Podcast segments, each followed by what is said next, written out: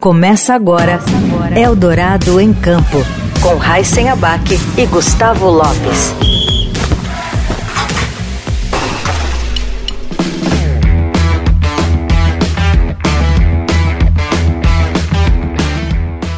Olá, seja bem-vinda, seja bem-vindo você também ao Eldorado em Campo. Eu sou Raíssen Abac e aqui comigo, ao meu lado, está o Gustavo Grisa Lopes. Oi, Grisa, tudo bem? Fala Raíssen, tudo bem? Ouvintes da Eldorado, um prazer estar com vocês novamente. E o nosso entrevistado de hoje, no esporte que ele pratica, é proibido de correr. Ele só pode marchar, né? Só pode marchar na sua corrida.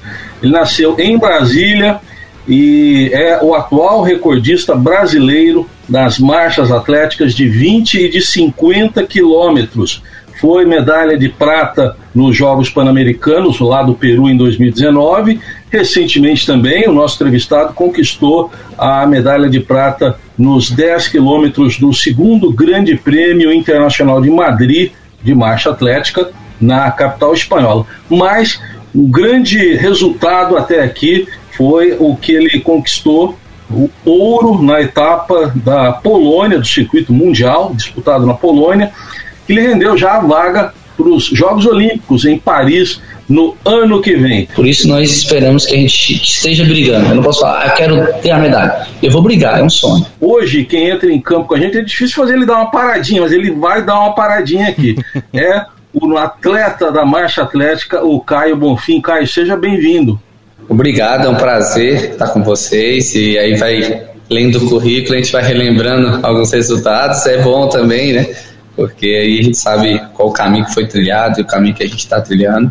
E esse ano tem já sido bem especial. Caio, eu queria entender um pouco como é que a marcha atlética entrou na sua vida, porque é difícil a gente ver, por exemplo, um jovem, uma criança, quando vai pensar, mesmo que queira ser um esportista, ele pense, vou para a marcha atlética. Esse foi o seu caminho natural ou você tentou outros esportes antes e, e aí depois acabou se encantando aí pela marcha atlética? É, eu, eu sou. Meu pai é professor de educação física, treinador de atletismo, e minha mãe foi uma ex-marchadora. Minha mãe foi oito vezes campeã brasileira, recordista brasileira de marcha atlética. É ela que descobriu né, a marcha. Né?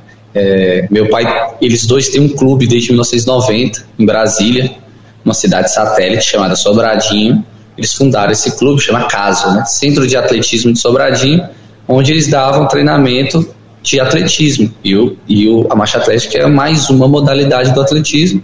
Minha mãe corria e fez um teste de marcha atlética porque não tinha espaço na equipe na corrida e ela foi destacando. Então, quem trouxe essa loucura de marcha atlética foi minha mãe. Então, assim, eu fui criado dentro de um ambiente que era comum, né? Porque ela não é comum e, e não é tão popular no Brasil. Temos evoluído, mas ainda mais ali no início da década de 90. Então, eu fui criado com a mãe, que vivia disso, né? Sendo atleta de marcha atlética, treinava todo dia, meu pai treinador. Então, esse ambiente foi muito comum para mim. É, eu sempre tive muita energia, né? Aquele aluno que chamava de imperativo. Então, meus pais colocaram, eu fiz futebol, futsal, é, natação, e, e, a gente nas férias tinha que treinar com ele o treino dele lá na pista de atletismo. Eu e meu irmão, um, mais um irmão. Então a gente sempre soube fazer o movimento da marcha, né? Porque pra gente era natural, a gente brincava aqui, mano, a gente sabe fazer. E o meu pai, com esse olhar técnico, ficou observando né? Ficou observando até onde que foi, te inscrevi numa competição. E, e aí eu comecei a me destacar e me apaixonei. Eu jogava no Brasiliense na época, quando o Brasiliense estava na Série A e tudo, nas categorias de base né, do Brasiliense. Foi quando eu estava me destacando no preparo físico no time. E aí ele falou, cara, está na hora. Se você botar esse preparo físico seu com a técnica da marcha atlética, você talvez largue na frente. Então vamos testar, dar uma chance. Eu fiquei meio ali, né, lutando, mas quando eu fiz o teste vi que eu era bom, eu fui me apaixonando por aquela modalidade, pelo treinamento, os resultados foram acontecendo. Então, essa a minha história com a marcha atlética é totalmente familiar, né, por influência dos meus pais. E é, só uma curiosidade, quantos anos você tinha então quando você começou ali ver a sua mãe correndo, competindo? Não, eu, eu comecei a competir com 16 anos. Eu comecei tarde, né, para quem nasceu nesse ambiente, né? Mas eu desde os 12, eu e meu irmão já tínhamos, meu irmão mais velho que eu, os dois com 12 anos já tinham feito uma provinha brincando de marcha atlética. Então ele já sabia que a gente sabia marchar. Então, mas começou com o entendimento ali do seu pai. O, o seu entendimento, quando você virou a chavinha para você, você falou: "Nossa, eu eu posso ir por esse caminho da marcha atlética também, como a minha mãe". É porque a primeira prova que ele me escreveu foi um campeonato brasileiro que chama Copa Brasil. Essa é aberta, não precisa de pré-requisito ou se selecionar antes. E nela eu fui terceiro colocado na minha categoria, né, nos 10 quilômetros, que era de 18 anos, e no outro dia tinha a categoria de 19 anos, e eu fui segundo na categoria de 19. Ganhei dos caras que eu tinha perdido no dia anterior. E aí eu me classifiquei para uma Copa Pan-Americana, e aí, dois meses depois, para essa Copa Pan-Americana, eu fui. fiz índice para o Campeonato Mundial. Então, assim, resumindo, em cinco meses eu era o décimo segundo do mundo. Uau. E aí eu saquei, cara, no futebol que eu tô tentando, tentando, tentando, não consigo nem ser titular, eu acho que eu vou dar uma chance para marcha atlética. Foi aí que eu virei a chave e, e fui pro meu segundo ano de marcha atlética, já como um atleta mesmo de marcha atlética. Ou antes eu ficava meio dividido ainda pelo futebol. Então foi esses bons resultados que me acordaram, me despertaram. E eu descobri que eu gostava. E aí me tornei atleta dos meus pais. Não, e é legal esse seu relato, porque a gente sabe que no, no futebol, aqui no Brasil, 10% dos atletas vão acabar indo para um grande clube, se destacando no esporte. Os outros 90% vão sempre ficar ali na, nas equipes medianas, sempre todo ano mudando de clube, tentando se, se reestruturar ali dentro do futebol. E você escolheu o protagonismo. Hoje, hoje você é o protagonista da marcha atlética no Brasil e um dos principais atletas do mundo, né? Então, quer dizer, isso mostra que em determinados momentos as decisões que a gente toma acaba influenciando muito na nossa vida, né, Caio? Isso mesmo. Tanto que, como eu falei para vocês, na minha segunda prova eu estava representando a seleção brasileira. Então, quando é que eu conseguiria estar numa seleção sub-17 da seleção brasileira? Naquele momento era inviável. Então, eu parei para calcular ali e falar, cara, eu tenho, eu sou muito melhor machador do que jogador, eu tenho que dar uma chance para mim. E eu joguei desde os seis anos futebol, né? Então, dos seis aos 16, eu falei, agora é hora de eu me dar uma chance em outra coisa. E eu brinco, era meu sonho ser jogador, mas é, o sonho de Deus era que eu fosse marchador. E, e graças a Deus eu fiz essa escolha e pude tá hoje aí é, fazendo marca aí pro meu quarto Jogos Olímpicos, se Deus quiser. Só, só uma dúvida, o Heisen, é, como é. você já bebeu das duas águas, participou dos dois mundos, o do atletismo e do futebol, no atletismo acontece como no futebol, na base tem é, muito o quem indica, o empresário que, que posiciona ou não na marcha atlética é muito mais é, tranquilo de você crescer dentro do, do esporte do que o futebol. É, tem os prós e o contra. Por exemplo, o futebol tem mais coletivo, né? Você consegue ter até uma sociabilidade ali com, com a equipe, né? Às vezes o ambiente é tóxico, é, mas às vezes você tem ali o coletivo que o time tem que pensar igual. No atletismo não, já a galera já é mais individualista. Porque é eu comigo mesmo, né? Então você não vai ver aquele companheirismo que o cara é teu adversário. Uhum. Então tem essas diferenças. Só que assim, na marcha atlética, você não precisa cair no esquema tático do treinador, sabe? Poxa, esse cara é bom para esse tipo de, de esquema. Não, você é bom, você fez marca, você vai ser convocado, porque tem, tem os índices, entendeu? Então não tem tanta novela ali para não ter aquela escolha subjetiva do treinador.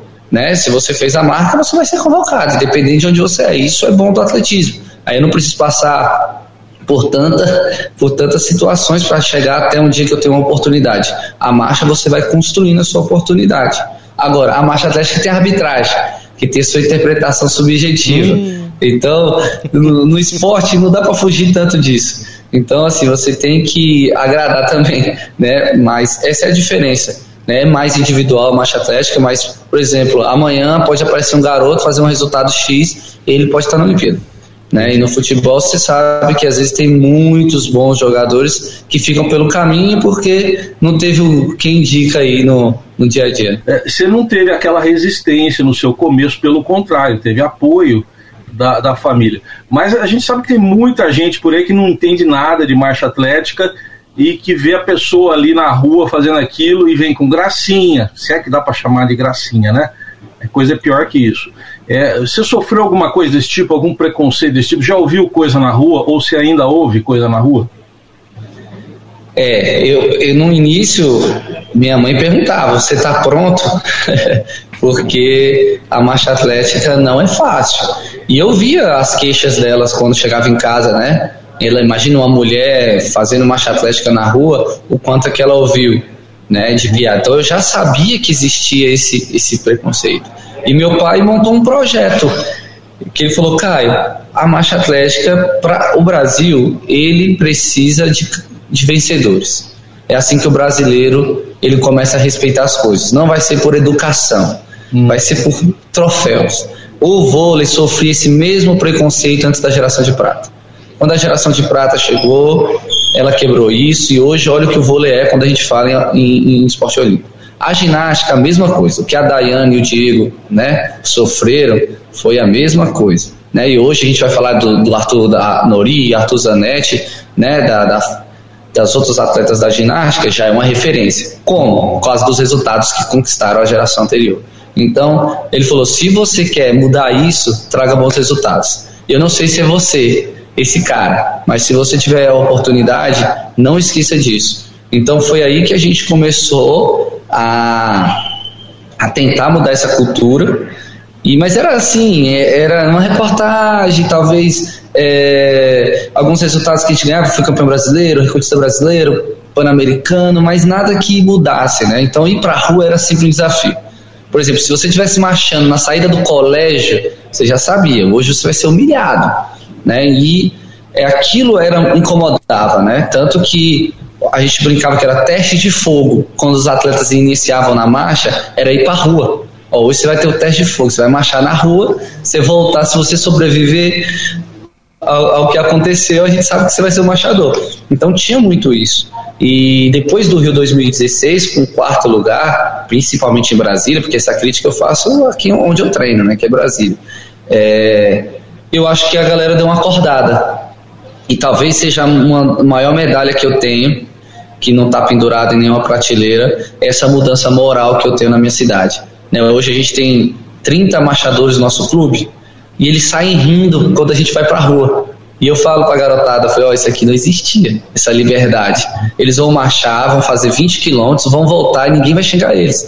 Então hoje eu brinco que o som da buzina mudou, né? Sempre era um pé para dar um susto e um xingamento. Hoje vem aquele pé pé, vamos lá campeão. Né? Tem treino que se eu ficar dando joia toda a buzina eu não treino. Então é esse é o lado muito legal que pós-Olimpíada do Rio a gente conseguiu construir e claro que não foi eu sozinho, né? O Brasil teve outros excelentes resultados Sim. com a Érica, que é de Recife, é, a Viviane, que é do Rio de Janeiro, alguns lugares, em Blumenau, Santa Catarina, tem é, a marcha atlética é muito popular ali. Então a gente foi mudando isso e é muito legal quando tem. Mas eu sofri muito esse preconceito, muito mesmo. Mas é, vale a pena, tá? São cicatrizes, né, que mostram a nossa história. E hoje, quando a gente marcha na nossa cidade e vai tranquilo, eu não posso ser injusto. Eu, eu não me lembro a última vez que eu fui xingado. Eu posso dizer para você, até o Rio 2016 eu fui xingado todos os dias. Todos os dias. Mas hoje eu não me lembro. Eu não posso dizer, cara, eu, me não me lembro. Não me lembro. Então, eu acho que faz parte do passado. E tem uma, uma questão que você apontou concordo com você, acho que o esporte ele passa a ser respeitado aqui no nosso país. Infelizmente não deveria ser assim, mas só quando há atletas de ponta, atletas conquistando títulos. Mas você citou aí um, um, uma passagem, né? Que você fala quando eu passava em porta de escola na saída ali do colégio. E, e isso me chamou a atenção porque acho que também falta, e aí talvez você concorde comigo, uma cultura esportiva no colégio, ou seja, as crianças entenderem os esportes, principalmente o atletismo, né, as modalidades do atletismo. Porque se isso fosse ensinado, se isso fosse praticado nos colégios como deveria ser, talvez a gente não tivesse esse preconceito é, com pessoas que estejam começando hoje no esporte e não sejam reconhecidas como você, por exemplo, né? É, a gente faz na nossa cidade uma ação de ir nas escolas, né? E aí quando a gente fala que vai às escolas, é, os professores se preparam também, né? Então, quando você chega lá, os alunos já sabem bastante da sua, dos seus resultados, sabem o que é marcha atlética. A gente chama os meninos lá na frente, eles fazem a marcha atlética, ganham medalha. Então, a gente fez essa ação também dentro da escola, porque eu sei que vai ser difícil o menino levantar ali e já aconteceu, mas é difícil, e, e falar, eu quero fazer marcha atlética, porque a gente anuncia, nós temos um clube, se você quiser treinar, né? Mas já aconteceu do menino aparecer lá e ir para um campeonato pan-americano junto comigo. E eu fui dar uma palestra na escola dele. Então, mas só da gente quebrar, né, deles entenderem, cara, isso aqui é um esporte olímpico. Tem outros tipos de esportes, né, tem outras maneiras né, é, legais de, de você viver dentro do esporte. E aí a gente vai abrindo esse horizonte. Mas é importantíssimo. Se a gente tivesse uma, uma, uma educação física, né, onde o esporte fosse introduzido em toda a escola, né, não fosse só ah, jogar a bola para os meninos, ou, ou, queimada. Na minha época era assim, talvez nem tá tendo isso. É. Né, é, eu acho que a gente teria outra. Realmente, é, é o esporte que tinha que estar dentro da escola. Ô Caio, conta um pouquinho para quem nos ouve, para quem nos assiste, também do, do seu dia a dia, sua rotina é, de acordar, de se alimentar, de, de treinar? Como é que é o seu dia a dia? É desafiante, né? Eu rodo, eu faço quilômetros, né? Diários em média de 25 quilômetros por dia, né? Então é dividido em dois períodos. O primeiro período é o principal, então vamos fazer 18, 20, 22 pela manhã, à tarde de, de 6 a 8, mas geralmente é 6 quilômetros. Duas vezes por semana nós fazemos, em vez de ser um uma rodagem contínua, né, em vez de fazer 20 quilômetros, a gente faz o que chama de intervalo treino, né? É, 15 vezes 10, é, 15 vezes 1 quilômetro, 20 vezes 400 metros, né, para trabalhar a velocidade. É, aí tem academia, tem pilates, né, tem fisioterapia, né, para essa recuperação, um baldão de gelo, né? E no sábado a gente faz um treino só, não faz dois períodos, com a, o, o longão maior da semana, que é o nosso simulado ali, um teste que a gente faz. Então, domingo eu descanso geralmente, mas não, no mundo afora a maioria treina também no domingo para soltar, fazer um recovery, porque até treino descansa. Mas quando eu estou em campo de treinamento, né, em viagem, a gente treina de domingo a domingo. Então essa é a rotina. Né? Aí tem nutricionista, tem essa alimentação, tem que dormir, né? Porque dormir também é treino, né? Você tem que se recuperar.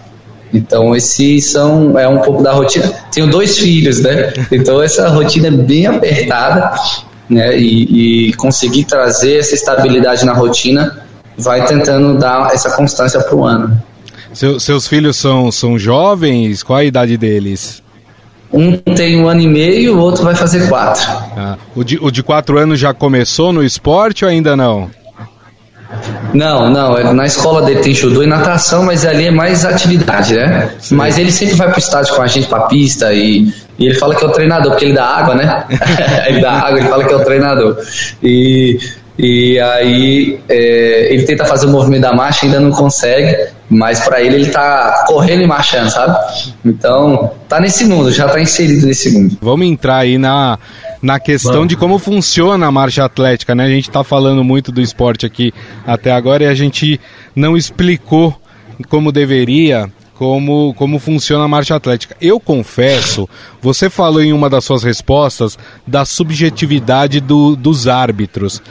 Eu não consigo entender, porque é, eu posso estar errado, mas você tem que sempre estar com um pé colado no chão, uma parte do pé colado no chão. Você não pode tirar um dos pés é, do chão. Agora eu não consigo entender como é que um árbitro consegue ver naquela, naquele frame, naquele segundo, falar aquele atleta ali deu uma corridinha e eu quando olho a imagem eu não vejo o atleta dando uma corridinha. É, é, essa subjetividade da marcha atlética, primeiro, como é que funciona? Qual, qual a principal regra aí da marcha atlética? E segundo, essa subjetividade atrapalha muito o esporte? É, vamos lá. Primeiro pelas regras, né? São duas regras. Eu não posso tirar os dois pés ao mesmo tempo. Então eu não tenho aquela fase aérea que a corrida tem, aquele salto, né? Então quando o da frente entrou, que eu posso tirar o pé de trás. Isso na regra, né? Na, na literalidade. É, a segunda é que a minha perna tem que estar totalmente estendida quando eu tiver o primeiro contato com o solo. Então, meu, minha perna tem que estar reta. Por isso que o desvio vai para o quadril, né? Que parece estar rebolando. É porque não, não dobra o joelho, então vai para o quadril. Esse é o movimento de marcha. Todo mundo que caminha faz esse movimento de marcha. Como a gente faz isso de forma acelerada, é, aí fica, o movimento fica mais nítido. E o árbitro fica de olho nesse, nessas duas regras. Então, é, como o árbitro vê, eu não sei, é uma pergunta difícil, porque às vezes você tira foto, você percebe, mas não pode usar, né, máquina. Na máquina você consegue ver. Tá. Eu acredito que a técnica também, né? está levantando muito o calcanhar, o movimento, ou levantando muito o joelho, parece uma corrida. Então ele entende ali que está flutuando. Né? Às vezes você consegue ver que está tá estranho. E, então, mas assim, por exemplo, se eu pisar num buraco e tiver que dar um, duas passadas de trote, eles não vão me dar falta. A, a falta ela acontece porque eles estão vendo que alguém está levando a vantagem com aquele movimento. Entendeu? Então tá, durante a prova toda o cara tá olhando ali e fala, cara, esse cara não, ele, ele tá tirando os dois pés. Ele começa a perceber que aquilo tá levando a vantagem, aí ele dá a falta. Então hoje tem um critério assim, mas claro, é subjetivo. São, por exemplo, de 6 a 8 árbitros. Eu posso tomar duas faltas. Na terceira, a gente entra num curralzinho que chama pit line e fica dois minutos. Saiu, se você tomar quarta, vem a vermelha, você vai para a rua. Então, por exemplo, eu posso tomar três faltas e ir para line, onde tem oito árbitros, e a maioria achou que eu estava bem. Então, essas são coisas que você fica assim, sabe? Então, você tem que trabalhar essa parte técnica, porque todo, todo movimento melhorado tecnicamente vai melhorar a sua performance, né? Em qualquer esporte. Na marcha, além disso, você não vai ser desqualificado. Então, é bom você trabalhar essa parte técnica. E talvez esse é o maior desafio da marcha, porque você tem que lidar com a quilometragem, você tem que lidar com você mesmo, é, né, com, seu, com seus objetivos, é, o, o, adversário e o árbitro ali te julgando, trabalhar com alguém te julgando e tudo. Então, é uma prova mental também muito forte. Puxa vida, só por curiosidade, você teve alguma vez, algum, tem alguma algum momento que você lembre, pô, esse, esse árbitro me prejudicou, não foi nada disso, teve algum momento marcante na carreira? Teve, eu tive. Eu tive Jogos Pan-Americanos de 2011 que eu fui desclassificado 70 metros antes de acabar a prova. Nossa. Aí fica a pergunta: eu marchei 19 quilômetros e 900 e aí tomou uma falta no final e, e eu já devia ter duas, né? E então é chato quando eu era mais novo, assim, juvenil, tinha algumas provas suspeitíssimas, assim. Uma vez na Irlanda eu fui desqualificado depois que passei a linha de chegada. É, a falta. Eu tava mais rápido que o cara da falta, que levava a falta, né? Então, assim, é, é, tem essas coisas, né? Mas tem que ficar bem de olho. Ele pode te dar uma placa com o símbolo da falta e às vezes não ser falta. Né? Então, às vezes o árbitro te dá a placa ali e aí você vai melhorando dentro da prova, também tem isso. E são quantas modalidades? Porque tem, a gente falou de 20 quilômetros, falamos de 50 quilômetros, e se eu não me engano, aqui você é, ganhou medalha de prata agora na Espanha, foram 10 quilômetros, é 10. isso? Isso, as provas olímpicas hoje, é, até Tóquio era 25, aí agora mudou, vai ser uma maratona de, mista de revezamento. É, eu faço 10 quilômetros, a mulher faz 10, eu faço 10, outra mulher faz 10 e aí fecha aí a maratona. E, e os 20 quilômetros. Né? Então, já foi os 50, já foi o 35, então sou recordista nessas provas também. Né? Eu fui para a Olimpíada do Rio nos 50 quilômetros também. E agora o campeonato mundial esse ano é o 35. E os Jogos Pan-Americanos, a princípio, também. Então são distâncias novas que eles estão testando para essa adaptação aí para uma Olimpíada mais moderna, né? Perfeito. Queria então aproveitar para saber se, na sua opinião, sei que agora já teve um modelo antigo e está testando esse modelo novo, Você acha que é, pode ajudar a popularizar o esporte de alguma maneira? É, e também saber se a sua estratégia, como é que é quando você tem uma, uma marcha? Tem uma estratégia para o começo, uma para o meio e outra para o fim da prova? Isso. É... Eu não sei se vai chegar a popularizar a marcha, né? Ser uma maratona é um nome que chama a atenção, né? Então, com essa disputa de um homem e uma mulher junto, talvez ter a atenção dos jovens, né? E, então, espero que a Olimpíada seja um sucesso, né? Para o futuro da modalidade. E agora a estratégia tem muita, tem muita. Porque às vezes tem o, o percurso, né? Tem o clima, então, às vezes, você, poxa, hoje está mais quente, hoje eu não vou sair rápido do que eu, do, do que eu imaginava que eu podia. E aí você, você olha seus adversários também, né? É, você sabe que tem adversário que ele é mais veloz que você no final, então com ele eu não posso deixar pro final, porque ele é veloz. Tem cara que você sabe que ele é muito resistente, mas não é tão veloz, esse tu quer deixar pro final. Então essas estratégias que você vai escolhendo de acordo com o treino, igual essas etapas que eu fiz, né, Polônia, Madrid, é, a primeira a gente tentou sair para o índice, conseguimos fazer o índice. A segunda já era 10 quilômetros, estava o campeão olímpico lá. E aí você quer ganhar do campeão olímpico, né? Mas você sabe que não é fácil. Só que é uma prova muito mais veloz, não é? Que ele é campeão olímpico nos 20, então 10 km a prova é mais rápida ainda. Então, é, aí você vai escolhendo a estratégia e vai adaptando durante a prova. Perfeito. É, você falou do índice que você conquistou né, na Polônia, o índice olímpico.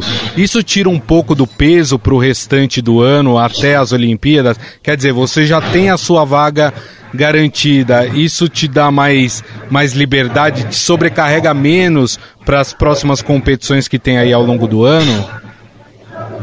É, certamente, porque assim, antigamente, né, a minha primeira Olimpíada de Londres, 2012, o, o índice só valia no ano da Olimpíada. Então, eu ainda, como era muito novo, eu fiz na última chance. Né? Eu fui o único representante do Brasil naquela Olimpíada na marcha atlética. E aí você chega cansado mentalmente, porque é muito desgastante. É um sonho estar na Olimpíada. Né? Então você faz aquelas competições, competições, vai se frustrando, vai indo. Quando você consegue, naturalmente você baixa um pouco. E, e desde do, Rio 2016, que a gente conseguiu fazer um ano antes, que já poder, podia, é diferente a experiência. Porque não que você fala relaxa, né? Ah, tá tudo ótimo, agora fiz o índice, vou, vou passear. Não. Agora eu posso treinar e trabalhar pensando em Olimpíada, não pensando em índice. Porque quando você pensa em índice, tem muitos atletas que fazem Olimpíada antes da Olimpíada. Né? E a Olimpíada, ela é diferente. Então você tem que chegar inteiro. Então eu acho que fazer esse índice agora em 2023 é muito importante, porque agora eu trabalho tranquilo. Eu vou baixar essa marca, Deus quiser né, do índice, mas eu vou sem a pressão de que se eu não fizer nessa prova, será que eu vou, né, eu vou fazer na minha subir no meu degrauzinho para chegar lá na Olimpíada no maior nível possível. Bom, você falou lá no início da entrevista sobre o seu pai, sua mãe, é, a gente sentiu bem ali.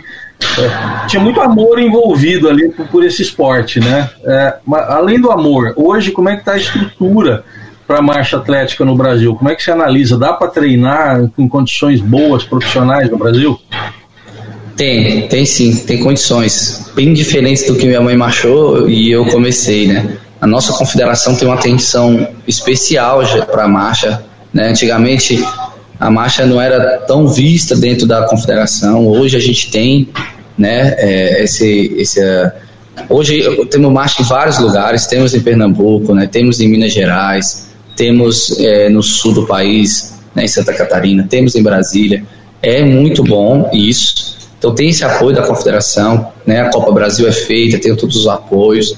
É, é claro que é frágil o esporte em si no Brasil, mas em relação à marcha atlética, né? Se o menino quer fazer isso e, e, e é bom, ele vai ter espaço para conseguir mostrar o trabalho dele até o nível olímpico. Perfeito. É, voltando a falar de Olimpíada, é, qual a sua expectativa em relação a Paris. Você tem conquistado alguns resultados muito importantes. Vou, vou dizer de 2019 para cá, você tem conquistado é, resultados é, impressionantes aí na, nas provas que você tem disputado. É, queria a, o seu entendimento, a sua, a sua perspectiva em relação aos adversários. Ah, muitos deles você compete com eles ao longo do, do ano aí é, são pessoas que também estarão ali nas Olimpíadas, vendo o nível dos seus adversários e o seu, é, o que, que você está projetando aí? Eu sei que é difícil falar sobre, sobre resultados, a gente sempre pensa em pódio, né? Mas o que, que você tem, tem pensado aí para Paris 2024? É, marcha atlética, né? As provas de fundo, né? Ou maratona, de provas de rua, elas são bem complicadas porque tem um número muito grande de atletas, né? Você vai lá para maratona, cara, o primeiro não africano, né? Porque é tanta gente aí, aí tem os africanos que são muito bons. E essa geração de machadores, ela é muito forte, né? São os melhores de todos os tempos dos países deles, né? Então, é, por exemplo, eu era o vigésimo do ranking em 2016 e fui quarto na prova. Então, os 20 primeiros, eles vão estar ali nos primeiros pelotões. É, e você pode ter certeza brigando ali por medalha. Agora, o que eu posso falar de Paris é, assim, a gente tem feito muito parecido com o ciclo que nós fizemos para o Rio. Por isso nós esperamos que a gente esteja brigando. Eu não posso falar, ah, eu quero ter a medalha. Eu vou brigar, é um sonho. Vou brigar por medalha. Né? E, e o Japão foi complicado. Né? Tivemos uma pandemia, então um ano pré-olímpico totalmente diferente um ano olímpico totalmente diferente, a gente não podia, brasileiro não estava podendo sair, os países não estavam aceitando, então não fui testado, tentei de tudo que eu podia, né, bati recorde brasileiro de pista, porque eu podia só competir na pista. Aí fomos para a pista, fui lá, bati o recorde brasileiro, bati o recorde sul-americano, fiz tudo que eu podia. Então, é, eu acredito que se a gente continuar nesse caminho e pelo nível competitivo que a gente tem, é, Paris pode ser mais uma grande chance, como foi o Rio de Janeiro. E, e você citou que tem essa novidade, né? Que tem um, você vai competir, tem, uma parceira, né? Você sim, já sim. sabe quem é essa parceira? Depende de classificação. Enfim, como é que é isso exatamente? Depende, depende da classificação, porque é, é meu novo para o atletismo isso, porque talvez a, a vaga é do Brasil, então a convocação é feita pelo Brasil, né? É diferente. Por exemplo, eu conquistei a minha vaga aqui pra, nos 20 quilômetros. Eu sei que sou eu que, se for para alguém, entendeu? Agora, alguém pode conquistar a vaga para outro ir, a gente não sabe ainda. Mas eu acredito que seja. O Brasil está bem servido, podemos ter até duas duplas lá. E tem uma, a Érica, uma marchadora de Recife, né, Érica Senna, muito boa. E eu acredito que juntos nós podemos brigar por, por medalha.